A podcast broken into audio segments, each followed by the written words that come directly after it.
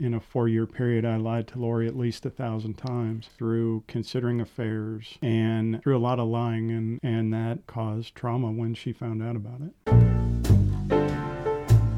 Welcome to Coffee with a Couple Cure, where we share practical tips for your relationship before you finish your first cup. Here's Jay and Lori Pyatt.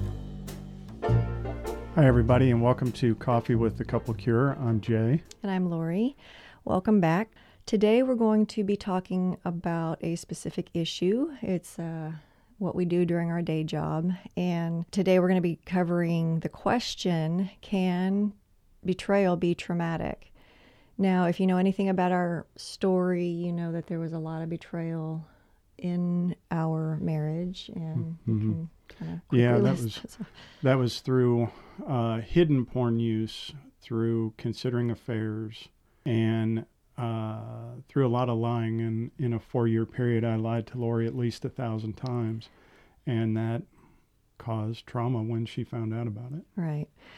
Um, and just to kind of as a side note, if you don't believe that porn is addictive, if you don't believe that it can affect relationships, then do a quick internet search with the terms fight the new drug, who is manip- uh, misrepresenting science. Fight the new drug, who is misrepresenting science. That will lead you to a page of study after study on the effects of porn not just on the individual using it, but also on the relationships. Yeah. So, with that being said, I guess we'll just jump right in. Again, this is what we do during our day job. Uh, and what we do is address the trauma of betrayal, not just on the individual who was betrayed, but also the disruption that it creates within the relationship. Yeah. Now, it was once thought that codependency or co addiction were the only things that affected a person uh, who was involved with somebody with an addiction. Now they're finding, though, that trauma, when they treat it from a trauma approach, it's much more effective what I've seen in my own life, what I've seen in a lot of the lives of the ladies we work with is if you tell them, hey, you're codependent, they will go to town working on their codependency and they'll actually kind of do a really good job. It will help in the other areas of their lives, maybe with their coworkers or children or uh, other family members, but within the marriage relationship, it doesn't quite work and what they're finding is is because it doesn't work because the issue isn't the codependency, it's the addiction. Right. It's feeling well, I think it's feeling unsafe because when someone comes out with an addiction, the you know, I kept it hidden for 4 years. So how is Lori going to know has he returned to it? I wasn't in an addiction where you could tell by the bank account being depleted or by there being beer bottles all over the house or you know use needles somewhere yeah. there you know there was no way for her to check. And so every day was am i safe? Am i safe? Am i safe? And i didn't know how to answer that question for her at the beginning. So when you live in a consistently unsafe environment that's when you can develop ptsd it's not just big traumas that create PTSD, uh, which can happen, but it's the little traumas. It's the consistently feeling unsafe. Right. And because of the lies, because of my hidden life, it was really hard for her to know whether or not she's safe. It's really hard for our clients uh, to know whether or not their husband has started using again. So this creates kind of the over processing in their in their head about mm-hmm. what's going on, and um, it, it, can create a lot of lot of disturbance for them. Another issue we'll be getting into are the anger issues that came along with it, and that was probably the most difficult thing to navigate within our own marriage. One of the first things I wrote was, "I hope we can talk about it this time." Right. And right off the bat, I realized we couldn't and uh, because he was very resistant, very blame shifty, and yeah. uh, that sort of thing. And this was coming by the time I felt like something was off and I confronted him, I thought he had like 10 years of sobriety. He had gotten so good at lying. I was telling him, look, I don't think you need to talk about it like your issue anymore. I think you're one of the 10 to 20% of the guys who don't use it because that's what the study, the latest study was. Um, they showed that 80 to 90% of the guys consistently used uh, pornography. So I told him, you know, you're one of the 10 or 20%. And then well, and during that time, we were also getting along fairly well. I mean, we weren't super connected, but we also weren't having explosive, angry outbursts. Right. And then once this came out, oh my gosh, it's like he completely changed. He went back to the person that I had seen earlier when we dealt with this. So yeah. that was an issue as well. Um, and on the anger issue, we've seen it probably about 98% of the time. Mm-hmm. The guy has once he's found out, he has a major problem with controlling himself when it comes to angry outbursts. Right. Um, even if it's fairly latent, all the years prior, yeah. there's something about this issue that just brings out this like kind of entitlement and. Well, it, I don't know that it's entitlement toward anger. I think that anger is a cover emotion to how it impacts their identity, how it impacts um, the the beliefs about themselves, and and having to confess. Lying to my wife a thousand times doesn't make me look good. And so when Lori would bring it up, I didn't want to talk about that anymore. This is like, no, agreeing with you means I'm a horrible person. And I never thought that.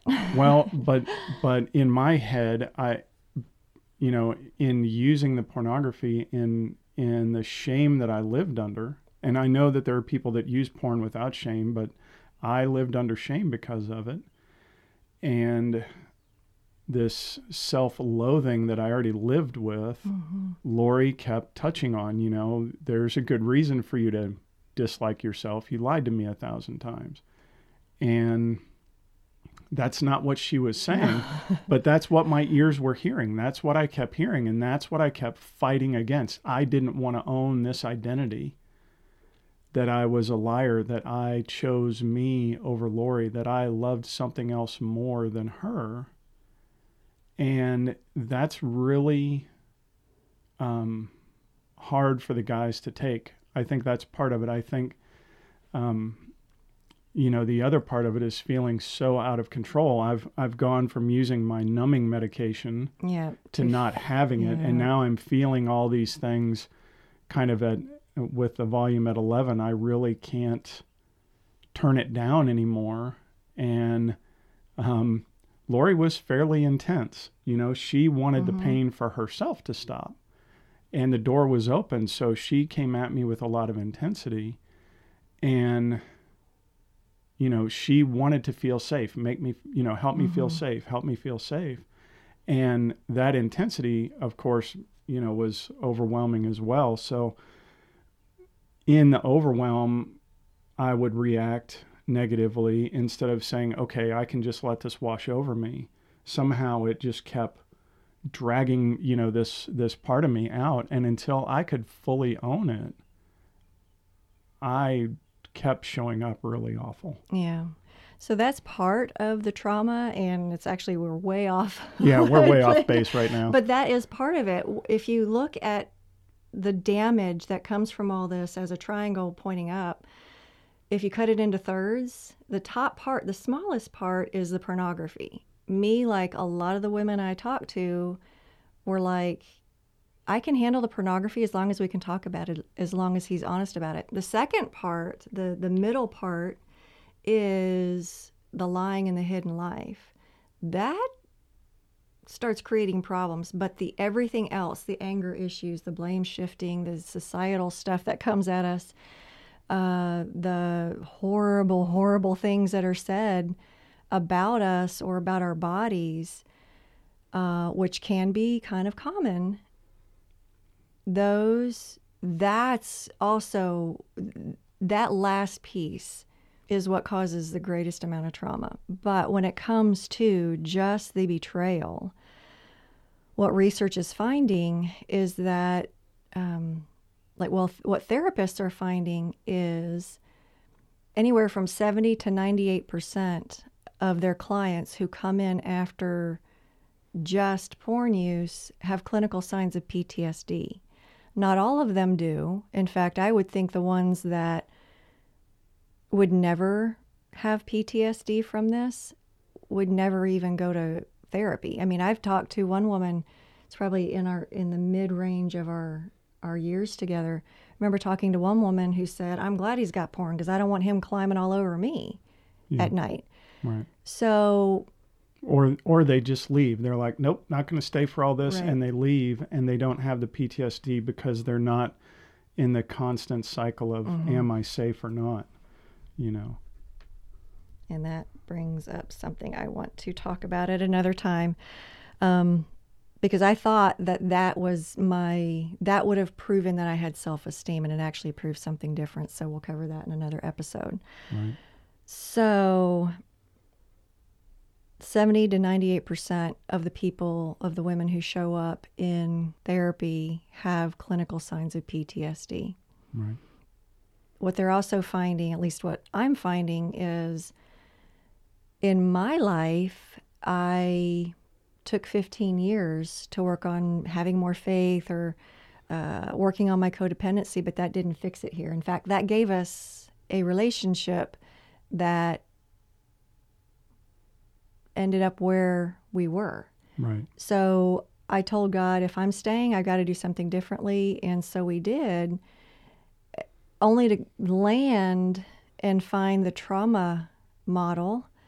So, what took me 15 years, now working with the trauma model, I can get a woman there, like to the same spot that took me 15 years. I can get her there in about four months. Now, that's if we like kind of stay focused and there's not a whole lot of weekly Yeah. relationship disruption, but it can be done. hmm And it can be done in a way that really heals her versus kind of puts her on this never ending cycle of it's Right. me, no, it's him, no, it's me, no, it's him. It really puts things into place and helps her realize, oh, this is important, this is traumatic.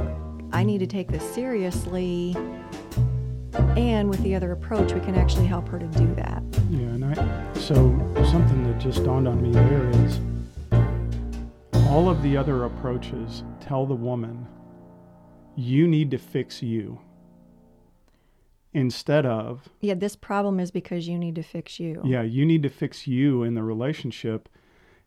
Going in and saying, hey, you know what? I just found out my husband's been carrying a secret for the last four years. For the helping person to respond with, well, you need to fix you and that won't happen anymore is crap. I mean, Well, yeah. I would like to use a stronger term, but that's crap because I I intentionally lied to Lori to keep my secrets hidden. It wasn't because she wasn't fixed, it was because I wasn't fixed. She ended up being wounded. She ended up being torn apart by my lies. So for someone to come to her and say, "Well, I'm sorry that you're bleeding out here on the ground, but you need to fix you and then everything will be okay." You know, your husband needs to fix himself, yes, you know, sort of, but you really need to fix you so that you can handle this. Right. And, And, that's com- completely uh, unhelpful as far as what we've seen. I, um, which brings up a couple things that we need to discuss in another episode or another couple episodes. Uh, those two things being the codependent model versus the trauma model, and also uh, treatment induced trauma, and what I have termed cre- uh, treatment endorsed trauma, which can, well, we'll get into that later. Um, anyway, for the purposes of this work, I take this approach. Or we take this approach. The trauma of betrayal occurs when someone has frequent or intense feelings of being unsafe when their partner turns outside the marriage for a relationship or, or for sex. If it happens often enough, it can cause PTSD. And it's not just when their partner turns outside the marriage for relationship or uh, sex, it's also if there's other betrayals to the point where you feel unsafe. Um, this goes back to Maslow's hierarchy of needs and all that kind of stuff, but that's the synopsis of what we base our work on. Yeah. Anyway, you want to wrap up for today or? Uh, there's actually one more Okay. thing that I'd like to talk about, and that's about uh, the pushback that has been seen in the uh, the professional community when it comes to the betrayal trauma model. There have been many professionals who've misunderstood this, um, thinking that it just creates victims. You're going to do nothing but create victims. And what I've seen is no, um, it keeps it, it gets them more quickly on a path of becoming a victor in their own life, and hopefully, the guy will um, realize she's getting stronger and realize she could leave and will then start taking his own recovery and his own anger issues seriously. Right. So I don't promote women playing the victim. The act, you know, the opposite is true. Right. I promote them in finding real solutions, ones that aren't going to keep her spinning for 15 years. Right. The And- trauma model gets to the heart of the matter and addresses it, where the actual the woman is actually able to make progress more quickly and more completely. Right. And honestly, what I've seen is most of the guys um, not really complain, but they become aware that their wives have found a voice, that their wives have become stronger people. And that's when things can go crazy bad. well, they that's when things can they can get off come off the track because the guys want to. Um, in some yeah, in some cases they want to stay on top. You know, if they're narcissistic to begin with, they want to stay in control. And for other guys, it's just confusing. They've gone from a from a more not really passive wife, but a, a wife that was more quiet to a wife that's now telling them straight up certain things that they don't want to hear. And for some of those guys, it's a bit challenging, but we, you know, that's where I come in is helping them to deal with that right. and helping the guy to see how you know your your wife didn't get hit by a bus because she was standing in the middle of the road. She got hit by a bus because you tracked her down and ran her over. And um, we now need to heal the damage heal the wound as opposed to tell her everything that's wrong with her why she was standing in front of a bus.